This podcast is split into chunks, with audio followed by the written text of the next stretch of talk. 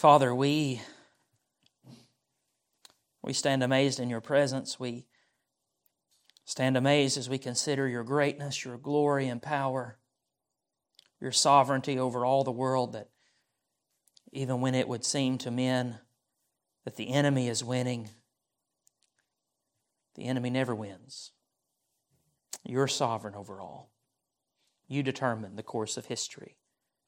And at any time, you are able to intervene and accomplish your incredible purpose. And uh, we pray that you would do that again. But in the meantime, while we experience what we are seeing in, in our world and, and the wickedness that is all around us, we are reminded that you have purpose even in all that is taking place now. And perhaps it's preparing us for your return. And Lord, if that's the case, come quickly.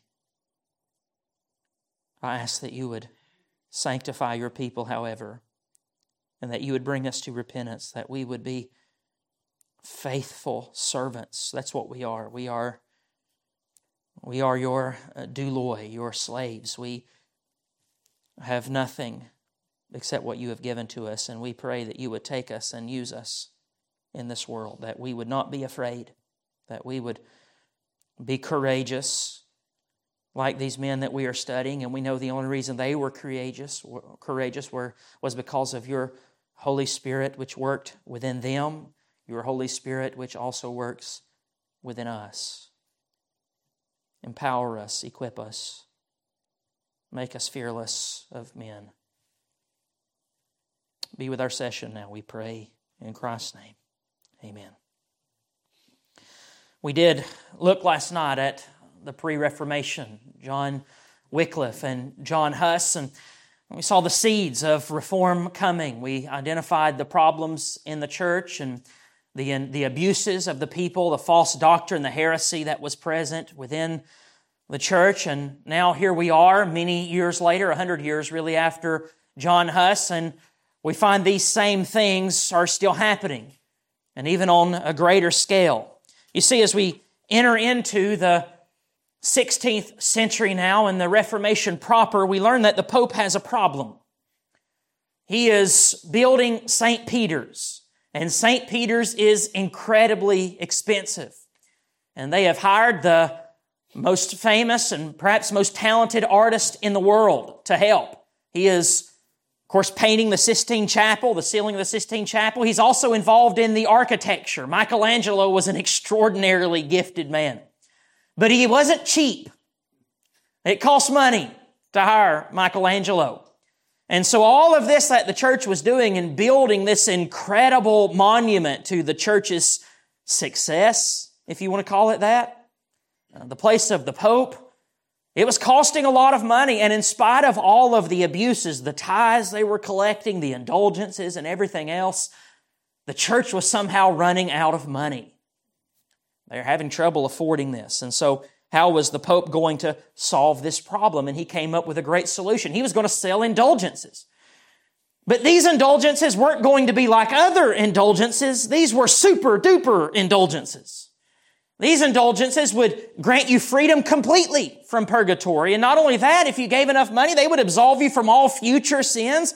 They would even get your lost loved ones out of purgatory as well immediately. Pay money towards St. Peter's, and immediately the Pope would grant forgiveness of all sins, and your parents even could get out of purgatory if they are currently there. Surely that was going to be enough to raise money to pay for St. Peter's, but little did he know what would result from that decision. He had no idea that this would lead to the beginning of the great Protestant Reformation, all because of the response of a little known, insignificant German monk named Martin Luther. Luther was born November the 10th, 1483 in Eisleben, Germany, which is about 12 miles from Berlin. His parents were domestic servants. They were peasants. His father's name was actually Hans Luder, but Martin didn't think Luder was very sophisticated, and so he eventually changed his last name to Luther, Martin Luther. Hans would eventually leave his job as a servant and he would become a miner, and he was very ambitious. he became fairly successful and he was able to make a, a, a good enough money. And so he and, he and his, uh, some friends of his went in together and they worked a copper mine and he really became successful uh, at that point and he was able to send Martin off to, uh, to the university. Luther's mother's name was Margaret. She was strict but a very loving parent. Well, Luther did go to the University of Erfurt in 1501. He received his bachelor's in 1502, his master's in 1505 And when we talk about Martin Luther, you're going to see some of this. Some of it I'm not going to tell you about. Some of it I'm going to leave. I'm going to leave to the side in the history of Martin Luther. I'll be glad to tell you about it later if you want.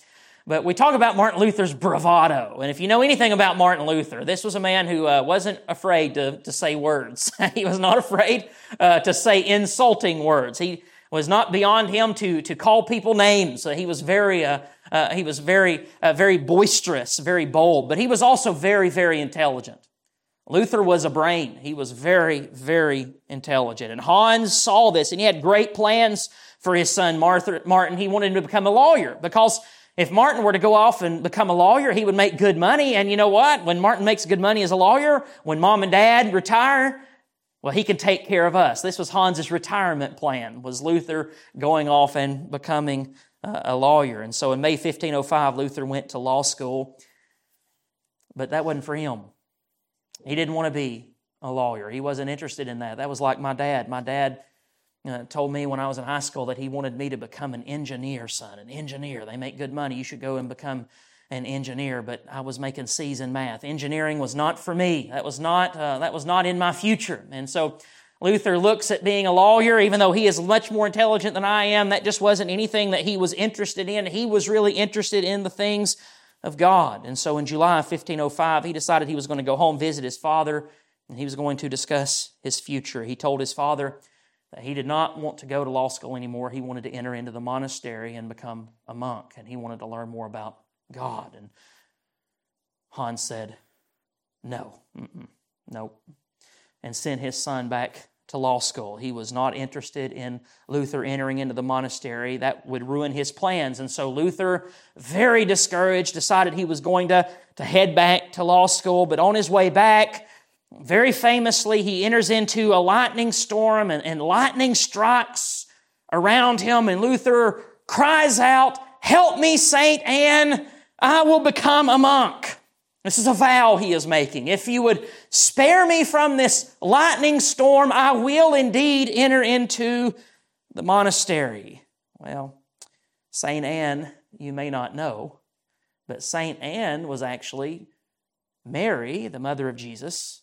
It was her mother, Jesus' grandmother. Now, you might not know that because it's absolutely not true, but in Catholic tradition, St. Anne was Jesus' grandmother. And they really put a high premium on St. Anne because somehow you've got to have Jesus born without original sin. Oh, and if Jesus is born without original sin, well, then Mary's sinless as well. We've got the immaculate conception of Mary. And so we've got to go back a generation and we get to St. Anne. And so we not only elevate Mary, now we elevate Mary's mother, Anne, who we just pulled out of somewhere, who knows.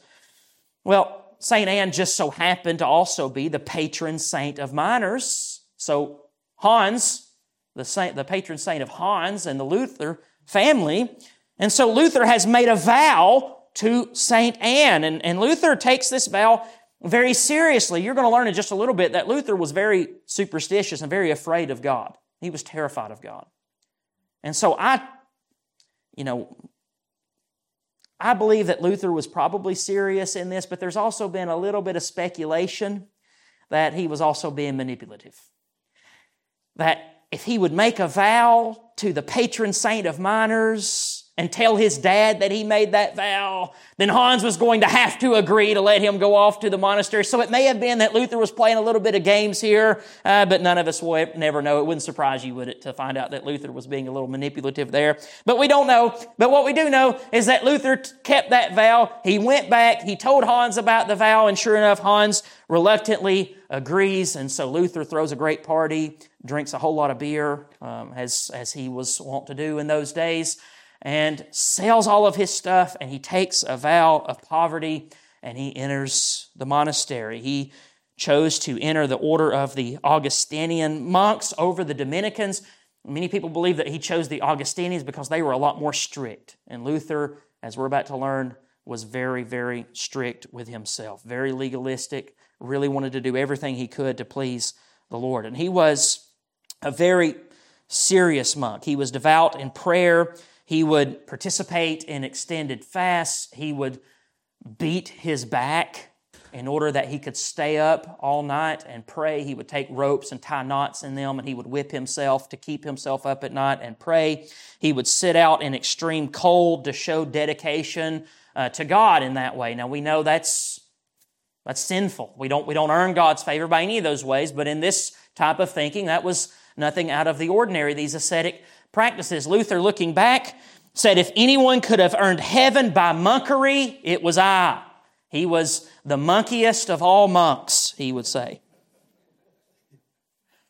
He wrote this. He said, quote, When I was a monk, I, I, wearied myself greatly for almost 15 years with the daily sacrifice. I tortured myself with casting, vigils, prayers, and other very rigorous works. I earnestly thought to require my righteousness by works. End quote. You can see where he is. He believes he has to earn God's favor. And, and he's not exaggerating. The stories about Luther in the monastery, they're, um, they're very captivating. Luther would, would go and he would confess his sins. And of course, they would all go to the confessional. Now, he lives in a monastery. And ask yourself the question how much trouble does somebody get in in a monastery? And so all the priests, they would go and they would enter into the confessional and they confess their sins. And most of the other men would stay in there two, three, maybe five minutes tops. Luther would spend hours Luther would go into the confessional and at times would stay for six hours confessing his sins. What in the world?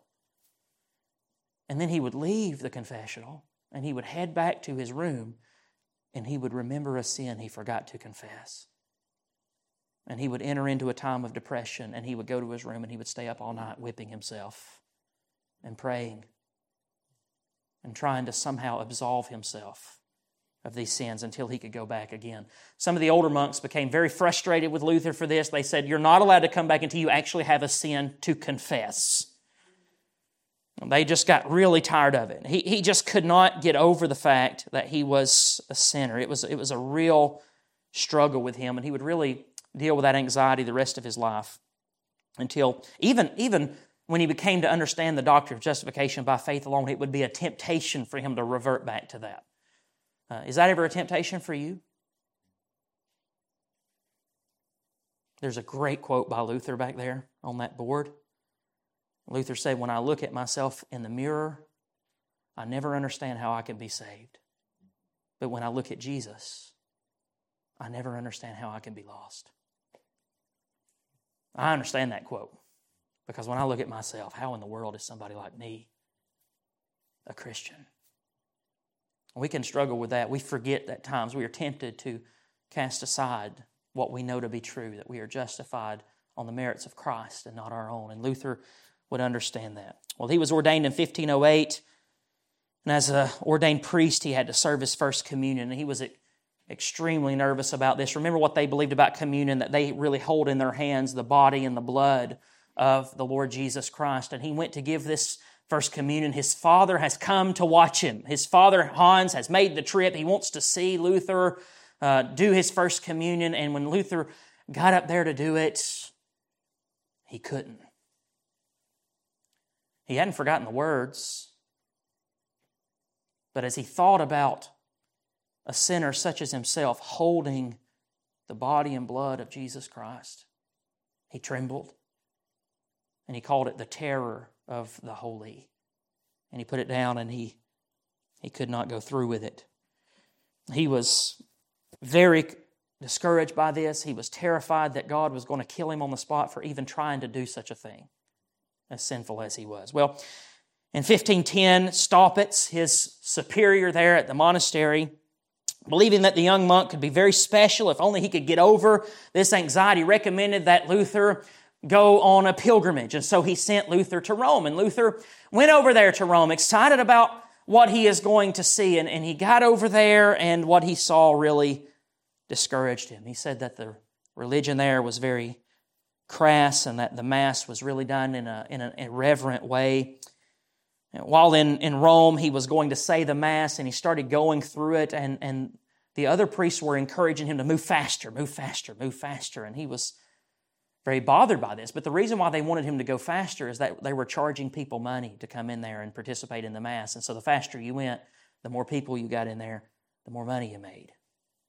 And he saw the abuse of the church there in Rome up close and personal, and it really, really disgusted him as he saw it was all about the money. There in Rome, they also had the steps that were supposedly taken from Pilate's court, the very steps which Jesus had been on when he was condemned to die. And it was said that if you climbed up those steps on your knees and you said a, a pater noster, which is the Lord's Prayer in Latin, that if you climb those steps in Latin, that at the end of that climb, that God would give you whatever you wanted. And so Luther did such a thing. He wrote this He said, At Rome, I wished to liberate my grandfather from purgatory. And went up the staircase of Pilate, praying a paternoster on each step. For I was convinced that he who prayed thus could redeem his soul. But when I came to the top step, the thought kept coming to me who knows whether this is even true? Wasn't convinced, didn't believe it. History tells us he went out to the market and bought a fish. I don't know why that's important to history to tell us, but it, but it does. History tells us that's what he did. He just saw no power in this. Superstition, nothing to it. It really didn't relieve him of his guilt and his sin, and nothing that he did even, even helped. Well, he was encouraged by Staupitz to pursue a doctorate at Wittenberg, and he went to work and he received his doctorate in 1512. And he did some teaching at Wittenberg and also at Erfurt while he worked on his doctorate. And after receiving his doctorate, he had to take a vow to, to teach and to defend the purity of Scripture, but he did not take a vow of obedience to the Pope. Now, we've already seen how serious Luther takes his vows. So he's taken a vow to defend Scripture. He did not take a vow to defend the Pope. And Luther will take that vow very seriously. Well, in studying for his doctorate, he had to know Greek and Hebrew as well as memorizing large portions of the writings of the fathers. And for the first time now, in studying for his doctorate, he's actually able to really get his hands on the Bible and start studying it for himself. He's already been teaching, he's already been a priest, he's already performed the Mass. But just now, getting his doctorate, is he able to really begin looking at Scripture for himself?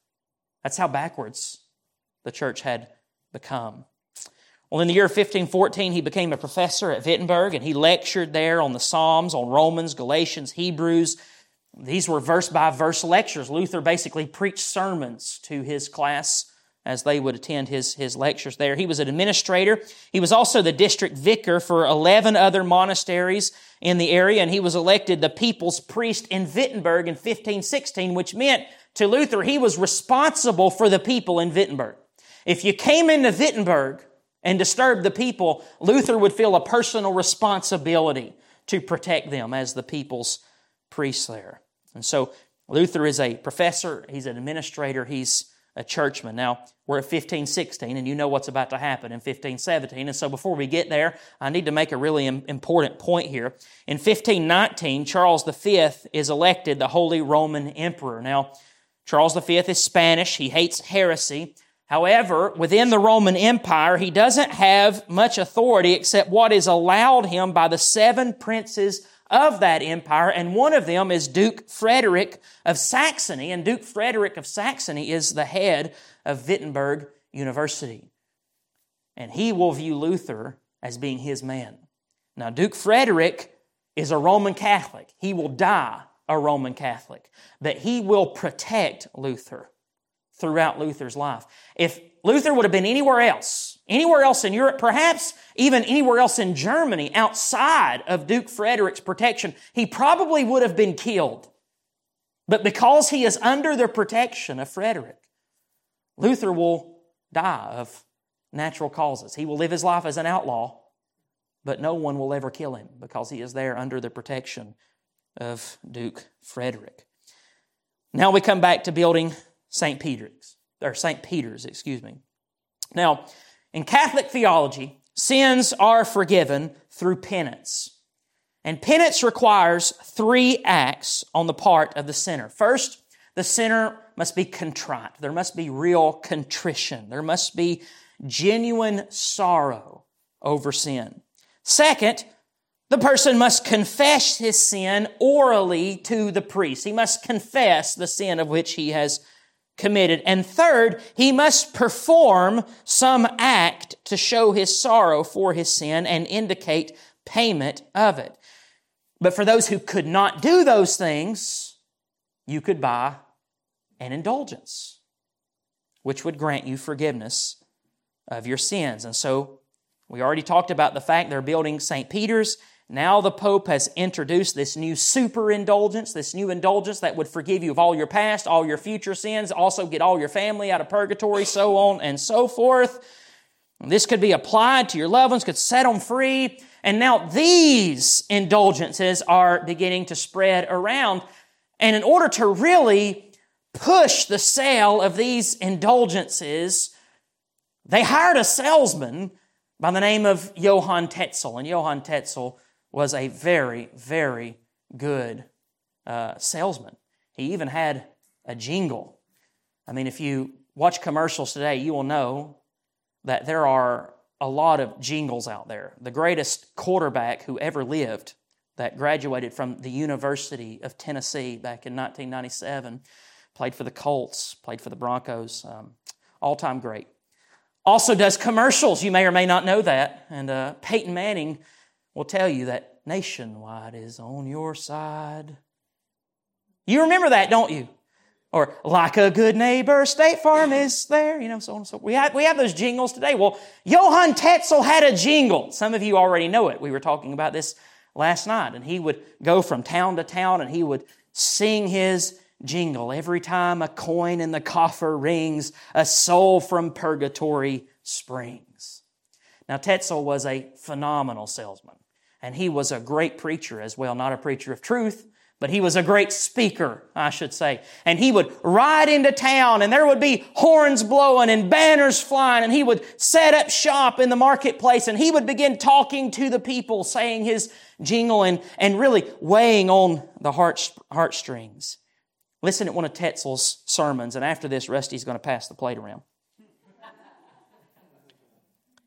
Tetzel said, You should know that all who confess and in penance put alms into the coffer according to the counsel of the confessor will obtain complete remission of all their sins. Don't you hear the voices of your wailing dead parents? and others who say, have mercy upon me, have mercy upon me because we are in severe punishment and pain. From this, you could redeem us with small alms, and yet you do not want to do so. Open your ears as the Father says to the Son and the Mother to the daughter. We created you. We fed you. We cared for you and we left you our temporal goods. Why then are you so cruel and harsh that you do not want to save us, though it only takes a little? You let us lie in flames so that we only slowly come to the promised glory. What a sermon.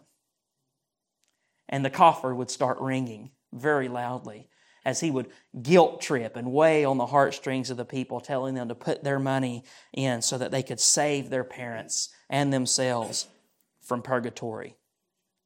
Now, tradition has it. Now, you know about the thing about tradition. Sometimes it's true and sometimes it's not. I choose to believe that this one is true, even though I can't prove it.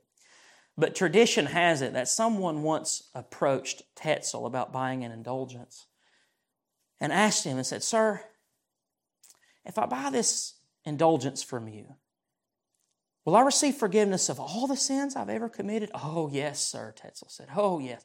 You buy this indulgence, all your sins will be forgiven. But if I buy this indulgence from you, that's great that my past sins will be forgiven. But, but what about my future sins? What about the sins I've not yet committed? Will I be forgiven of all of my future sins also that I'll never have to worry about being forgiven ever again? That I buy this indulgence and I'm absolved from all future sins? Tetzel, oh yes, sir. Put your money in and all of your future sins even will be forgiven. And the man said, wow, that sounds like a great deal. And he he bought an indulgence from Tetzel, and Tetzel gave him the slip of paper, the certificate that said he had truly been forgiven. And then the man proceeded to rob Tetzel of all that he had and took all of his money and said, Well, good thing I was forgiven uh, for the sin that I just committed against you, sir. That's the kind of foolishness that had happened. The stories that would come out, however, would be of the town drunk there in Wittenberg, and Luther would see him and he would have the certificate of indulgence in his hand. I'm forgiven. I'm forgiven. Well, this really upset the people in Germany because so much of their money was going to Rome. They were already under all the economic abuse that we have talked about, and there was more of that even in taking place in Germany. But Luther, being the people's priest in Wittenberg, sees his people, his parishioners, leaving his town and going to another town where Tetzel is, and they're, they're being manipulated. And Luther feels that it's his responsibility to protect those people. And so he wanted to have a debate on this subject, and he, so he wrote what we know as the 95 Theses or Thesis, whatever you call it, which were really 95 points of debate. And he, he marched into town there in Wittenberg and he went to the door of Castle Church and he took a hammer and some nails and he nailed the 95 Theses to the door of the church. Now, if somebody did that to one of our churches today, we'd be very upset. That would be vandalism. But for them, that was nothing out of the common. I mean, that was, that was nothing out of the ordinary. Luther wasn't vandalizing the property. He, did, he didn't walk up there making a statement. He wasn't blowing a trumpet. He wasn't trying to get all sorts of attention. All he was doing was making a public challenge for a debate. And it really wasn't even meant to be uh, taken by the average people. The 95 Theses were written in Latin. Well, the people couldn't read Latin. Only the clergy could read Latin. So this was really just meant to be in the hands of, of the, the clergy and of the ministers there. He wanted to challenge them to uh, debate. But in these 95 Theses, Luther attacked the church's understanding of works and penance, and most importantly, the use of indulgences. Let me read you a couple of those. Luther said the Pope cannot remit any guilt except by declaring that it has been remitted by God and by assenting to God's remission. Thus, those indulgence preachers are in error who say that a man is absolved from every penalty and saved by papal indulgence. They preach vanity who say that the soul flies out of purgatory as soon as the money thrown into the chest rattles. On the way to eternal damnation are they and their teachers who believe that they are sure of their salvation through indulgences. We assert, on the contrary, that the popish pardon cannot take away the least of daily sins as regards the, the guilt of it. So you can see how Luther is really strongly condemning the practice of indulgences. Now, as I said, Luther had no idea that this was going to be such an extraordinary, one of the greatest events that ever took place in history. But what he wasn't counting on is that some of the students there at Wittenberg could read Latin and they saw what Luther had done and they thought it was significant and they took it down and they took it to the printing press, which had been invented by this time and was now in Germany, and they made copies of it and they shipped it out far and wide so that it was spreading abroad now, and Luther is becoming a revolutionary. Not only this, but Luther himself sent a copy to the archbishop, who just so happened to be the archbishop of Mainz, who was involved in this indulgence scandal with the pope. Luther didn't know that. And when the archbishop receives a copy of the 95 Thesis, the archbishop sent it to the pope within two weeks of October 31st, 1517, the Pope has the 95 Theses in his hands. He, he never expected that. But if, at first, the Pope dismissed it. The Pope said, This is nothing but the ramblings of a drunken German. He'll think differently once he sobers up. But Luther didn't think differently, did he? Well, this was the beginning for Luther. And what most people don't know is that this was actually before Luther was converted. It is a source of debate, actually, and you can read some great scholars who will tell you differently than this, but I do not agree with them. I'm not painting myself as an expert or anything like that. Just look at the evidence. It does not appear to me that Luther was converted when he nailed the 95 Theses to the door of Castle Church. Now, you ask why I say that. Well, what is the chief doctrine that led to the conversion of Luther? Of course, it was justification by faith alone. There is absolutely nothing in the 95 Theses about justification by faith alone. Don't you think that if Luther was going to challenge the church, that he would have challenged more than just indulgences? He would have challenged the, the doctrine of justification and the, and the false gospel of the Roman church, but there's no mention of it. Luther talks about purgatory in a positive way. He talks about indulgence. He doesn't even condemn indulgences outright in the 95 Theses. He just condemns the abusive practice as what was happening here with Tetzel. So Luther, in my estimation, and many others, it's not like I'm alone. I'm not going out on a limb here. But a lot of scholars believe that Luther was not yet converted in 1517. Most likely it was in 1518, a year later, while Luther is in the tower at the monastery, that he came to understand the doctrine of justification by faith alone and would be converted. This is described as his tower experience, and uh, you can read a lot about that. Well, in his 1545 commentary on Romans, he reflects on this experience and he speaks of the suddenness of his conversion, that during this time he began to think differently about God. He was focused on the doctrine of the righteousness of God. And he was asking the question what does the Bible mean when it speaks of the righteousness of God? He had been taught to believe that the righteousness of God is an active righteousness, a righteousness that demanded that every person measure up and keep the law in order to have favor with God. Because God is holy, God could never lower the standards. And so man had to live up to the righteousness of God in order to be right with God. And so to Luther, this meant human effort, that he had to work and, and to earn favor with God. That's why, as a monk, he works so hard. But as he is reading his Bible, he is pondering Romans 1:17. Romans 1:17 says, "For in the gospel the righteousness of God is revealed from faith for faith, for it is written, the righteous shall live by faith. And then Romans 3:21, but now the righteousness of God has been manifested apart from the law, although the law and the prophets bear witness to it. Now, a study of these verses and a study of the book of Romans in particular caused Martin to begin thinking differently about the righteousness of God. No longer did he see it as an act of righteousness that stressed the righteousness of men and the efforts of men, but instead as a passive righteousness. A righteousness that is, which the Christian himself is passive. He does no good works to earn God's blessings. Luther called this an alien righteousness, a righteousness that comes from outside of himself. And by this, the standards of God are in no way diminished, but God graciously brings the righteousness of Christ to the Christian. And this act where the righteousness of Christ is brought to the Christian is a gift given by God to be received through faith. Folks, this is the gospel. And you may be here today and, and you don't understand the gospel and you think that eternal life is based upon something that you must do. And if you go around in our world today, our country today, and you ask somebody, just go to the store out here later and be bold and courageous and walk up to someone and ask them if they're a Christian. And if they say yes, ask them how they know that they're a Christian. And I found it far more than I have not, that they will say, Because I am a good person. I wonder if anybody in here today believes that. That you're right with God because you're a good person. Well, you might be a good person by man's standards, but by God's standards, you are a sinner who is destined to receive his justice. And there is not a thing that you can do to change that. A leopard cannot change his spots.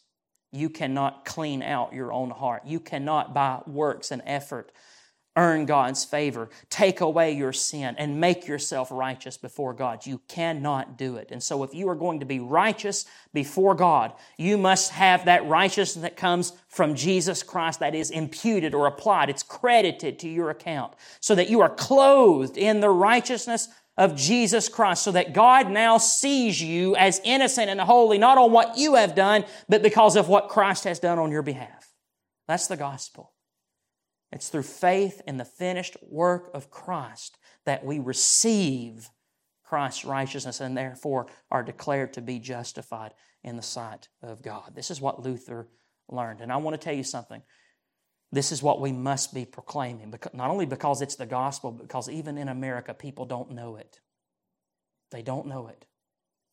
The greatest lie that the enemy has ever told is that we can be right with God on the basis of our performance. And even people in the Bible Belt believe that. And it's a lie that will condemn you to hell. Well, Luther said this about his experience. He said, quote, Though I lived as a monk without reproach, I felt that I was a sinner before God with an extremely disturbed conscience. I could not believe that he was placated by my satisfaction. I did not love. Yes, I hated the righteous God who punishes sinners. And secretly, if not blasphemously, certainly murmuring greatly, I was angry with God and said, as if indeed it is not enough that miserable sinners eternally lost through original sin are crushed by every kind of calamity by the law of the Decalogue.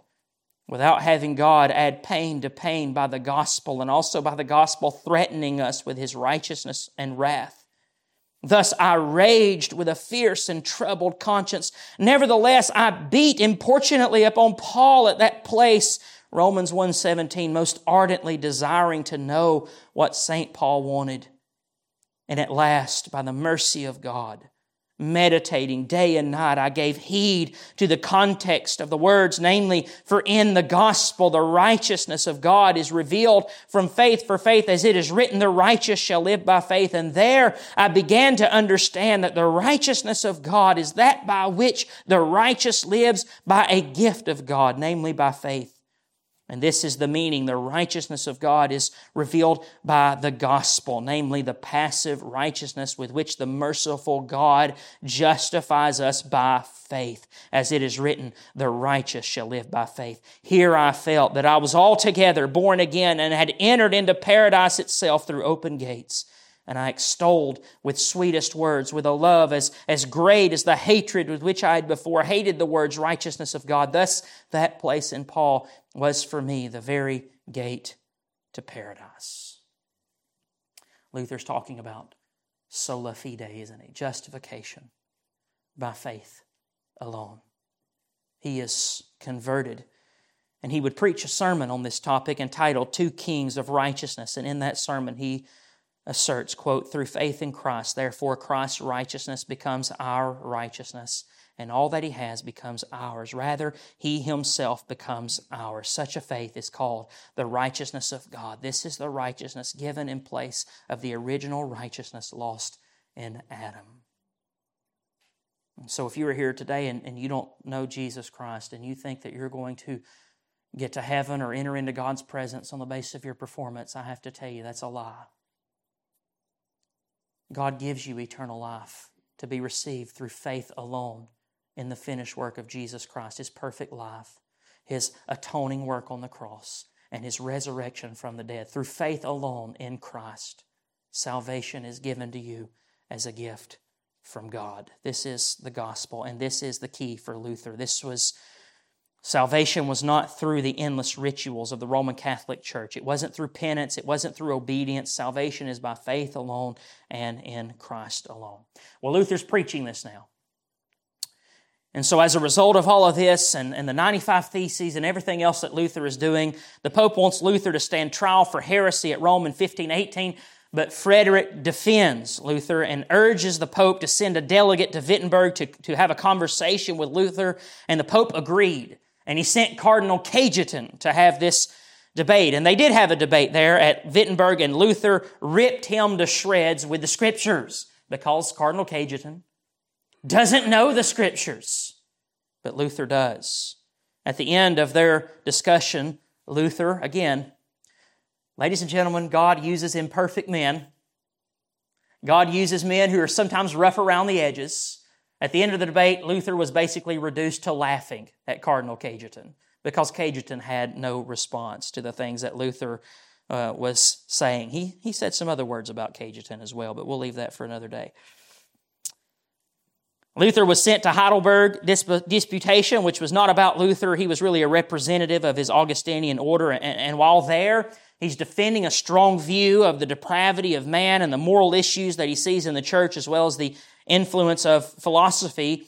And this disputation caused more and more people to become concerned with this monk and, and everything that he is teaching. And so in 1519, a man named Johann Eck, not Tetzel, but Eck, who was one of the leading theologians in Germany and, and the chancellor of Ingolstadt, is concerned about Luther and he challenges him and some of his, his uh, colleagues there at Wittenberg to a debate in Leipzig. And this debate lasts 18 days, and, and Luther brought with him his associate Karlstadt. Now, Luther's better known, but, but Karlstadt was actually the higher ranking official there in Wittenberg. And so Karlstadt debates Eck twice. Luther only debates him once.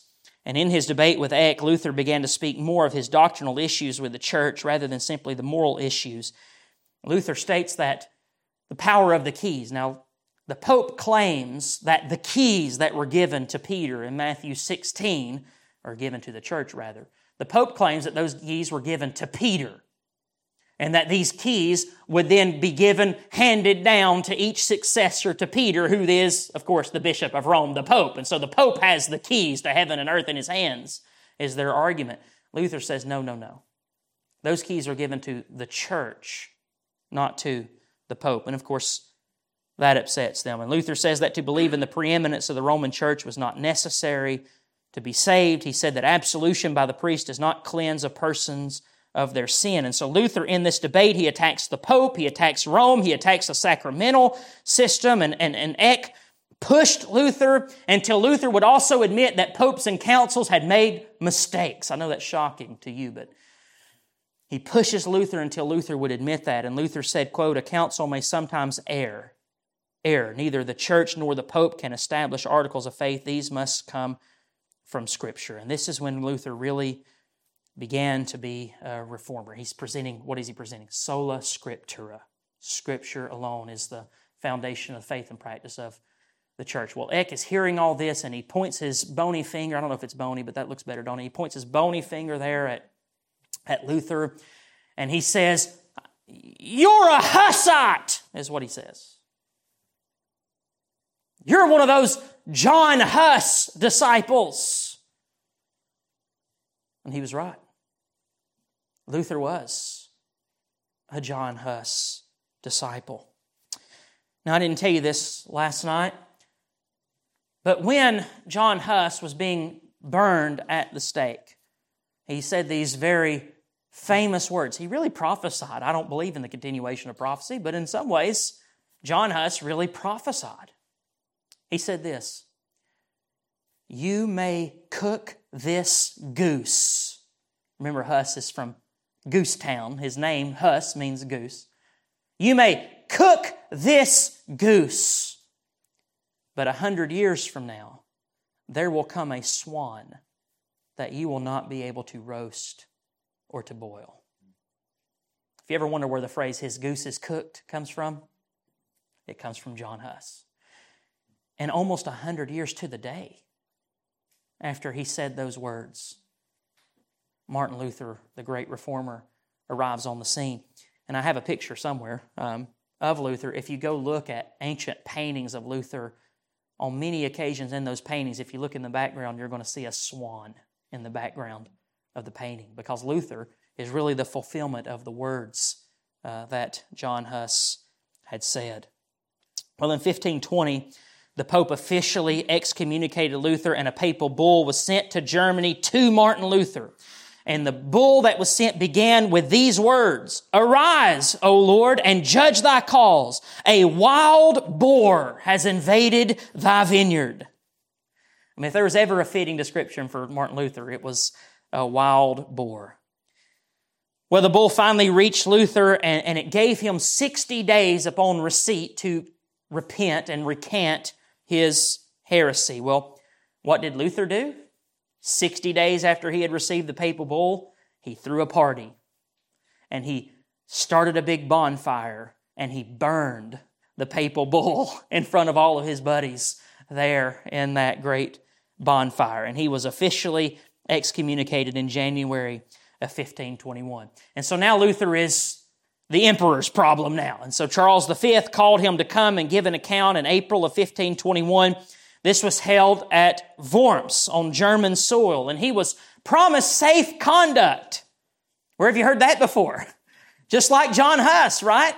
He was promised safe conduct. Come to Worms, I promise nothing's going to happen to you. Well, Luther went anyway. Of course, he knew what had happened to John Huss, but he he went anyway. And on the way there, the crowds came out and they were praising Luther. They saw him as a champion fighting against the abuses of the church. And actually, Charles V was more upset because Luther got more applause than he did when he came into town versus when the emperor, emperor and so Luther gets there at, at Worms, and here is Charles, the most powerful person in the world. He's present at this, you know, in, in German it's pronounced Diet. We would, it's spelled diet. So it's really spelled diet of worms, but we're going to call it di- diet of Worms. We're going to compromise. And we're going to call it diet of Worms. That's what this is called. And here at Worms is the, the emperor, papal legates, cardinals, right here in this room, standing before Luther, are the most powerful people in the world who literally, if they open their mouth, could have Luther killed on the spot. At least they think they could, right? This is who Luther is staring down at this diet that he has come to participate in. Well, in spite of their hatred for the German monk, it was clear that they had respect for his abilities and they were told not to let Luther speak. No matter what, do not let him speak. Don't let him try to debate. Don't let him try to lecture. They were afraid that he would persuade. And so they were told to keep him silent. And so Luther walks into the room and there's his buddy Johann Eck standing there. And Eck points, again, that bony finger of his, over to uh, the table that has Luther's books and writings on them. And he just asks one simple question Will you recant of what you have written here? And Luther begins to speak and says, Now, wait a minute, I've written on a lot of subjects. Many of those subjects you wouldn't even disagree with. I can't recant of everything. I would just be recanting of things the church even agrees with. Nope, nope. No. Will you or will you not recant of what you have written in these works? What did Luther say? He said, Can I have 24 hours to think about it?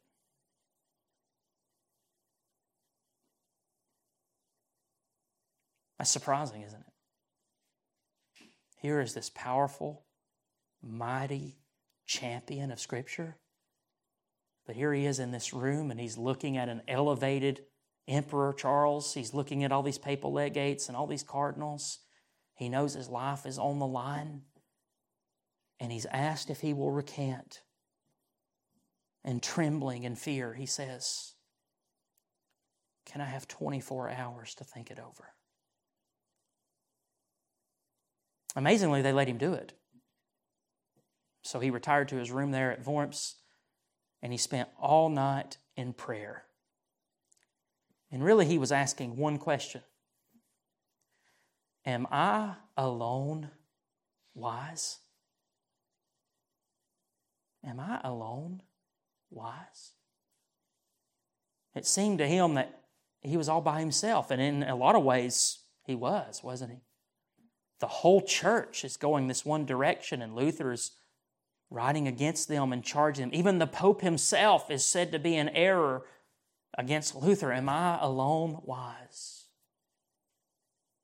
Well, he prayed about it all night long and he came back to the room there at Worms the next day and he was asked again if he would recant. And now he's ready. Luther said this Since then, your serene majesty and your lordship seek a simple answer.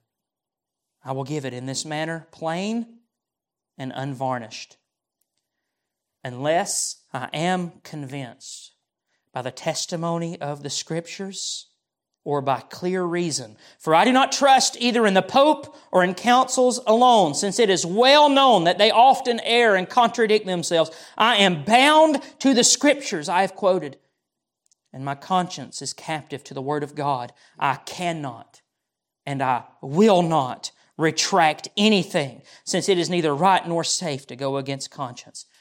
Here I stand. I can do no other. God help me. Amen. What boldness there in that room, staring down Charles V and the others. Well, after he said these words, he turned around and he got out of there. but as he walked out, Tradition tells us that he raised his arms in victory, like he had just won a boxing match or something like that. And he walks out to the applause of the people and he gets on his carriage and he starts heading back to Wittenberg. And he is an outlaw.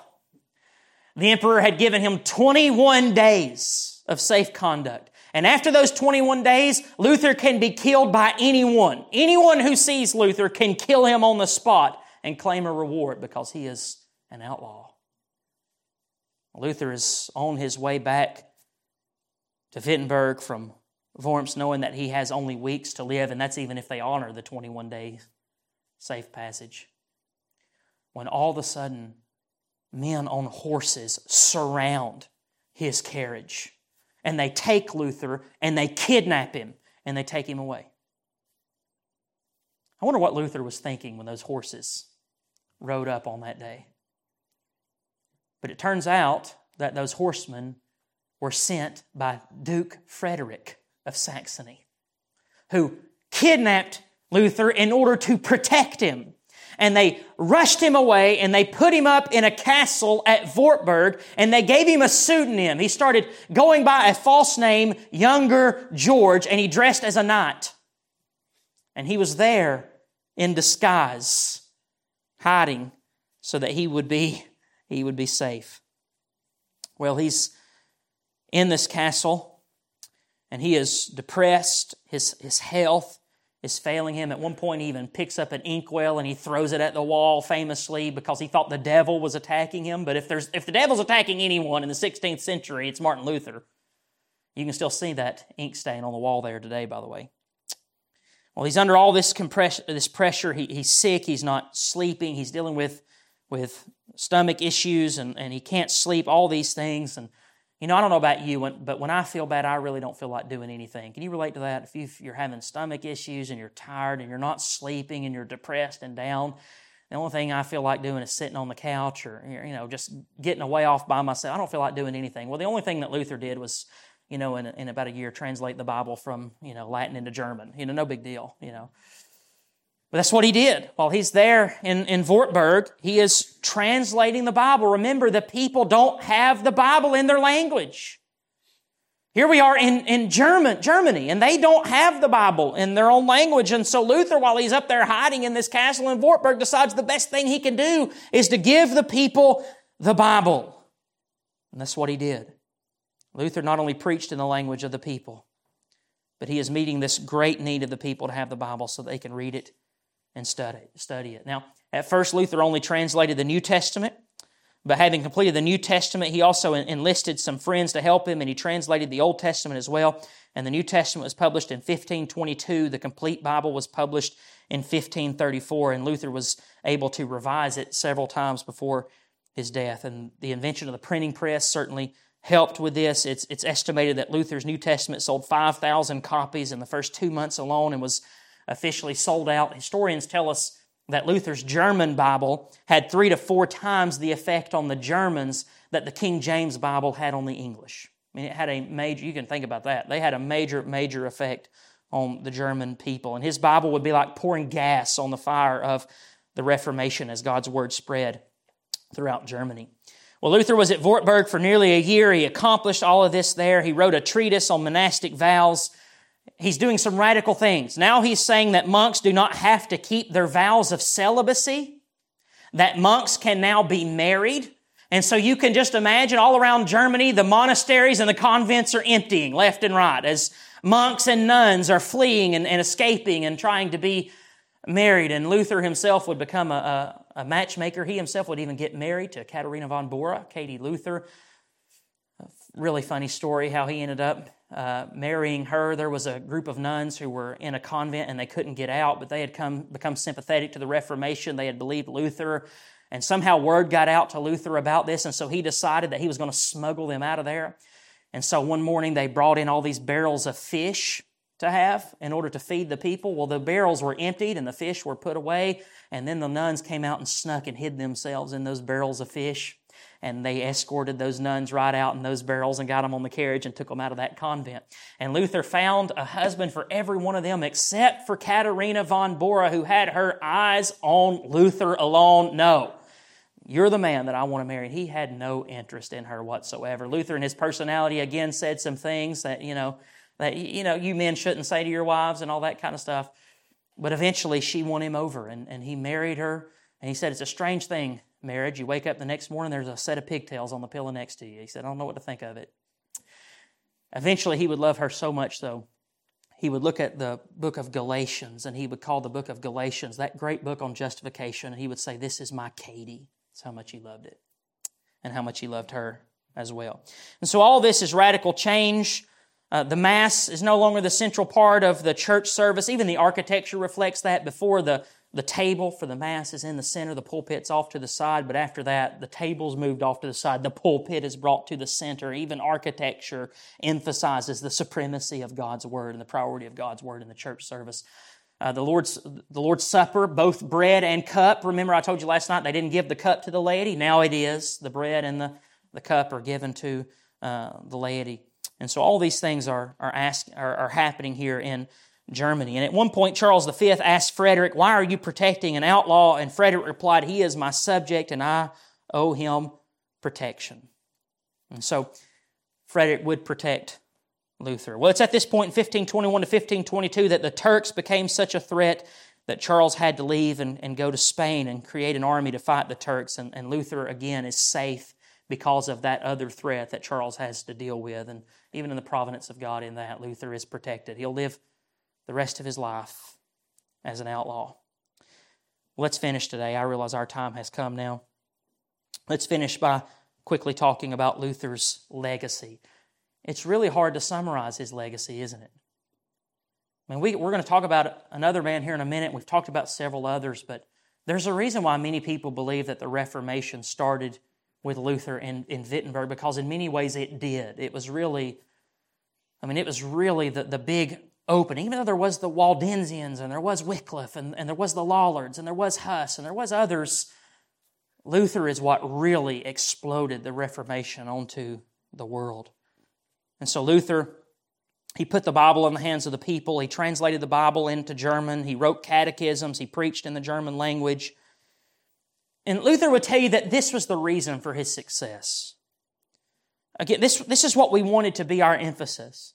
Because we live in a day and age where we think we've got to change, we've got to do something else. But Luther would remind you that the reason for the success of the Reformation was not himself, was not his personality, it wasn't his gifts or intelligence or anything. It was the Bible. Listen to what Luther said. He said, Christ himself wrote nothing, nor did he give command to write, but to preach orally and Luther would do that. He preached 7,000 sermons there in Wittenberg. He continued, he said, I simply taught, preached, and wrote God's word. Otherwise, I did nothing. And while I slept, the word so greatly weakened the papacy that no prince or emperor ever inflicted such losses upon it. I did nothing. The word did everything. End quote. I did nothing.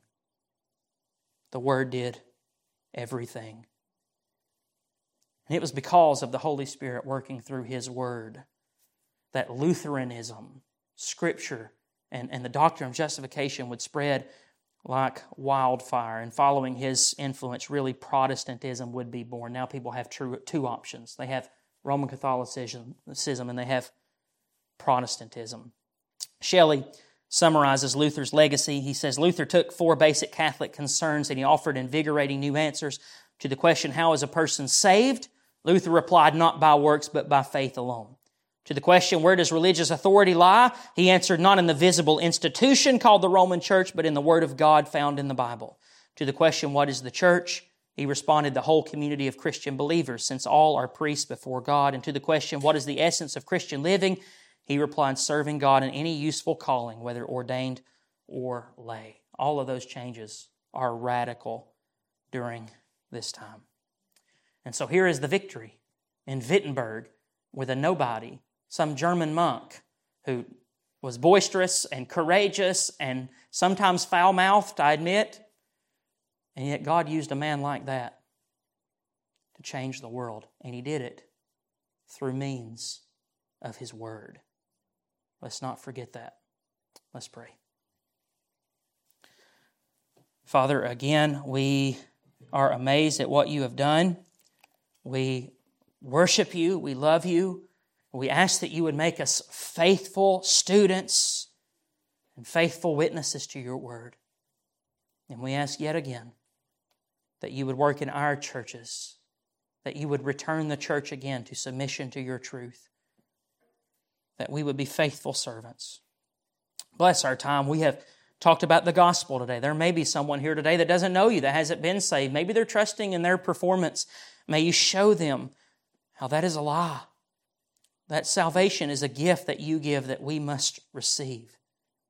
May you put that within their heart that they might be converted today.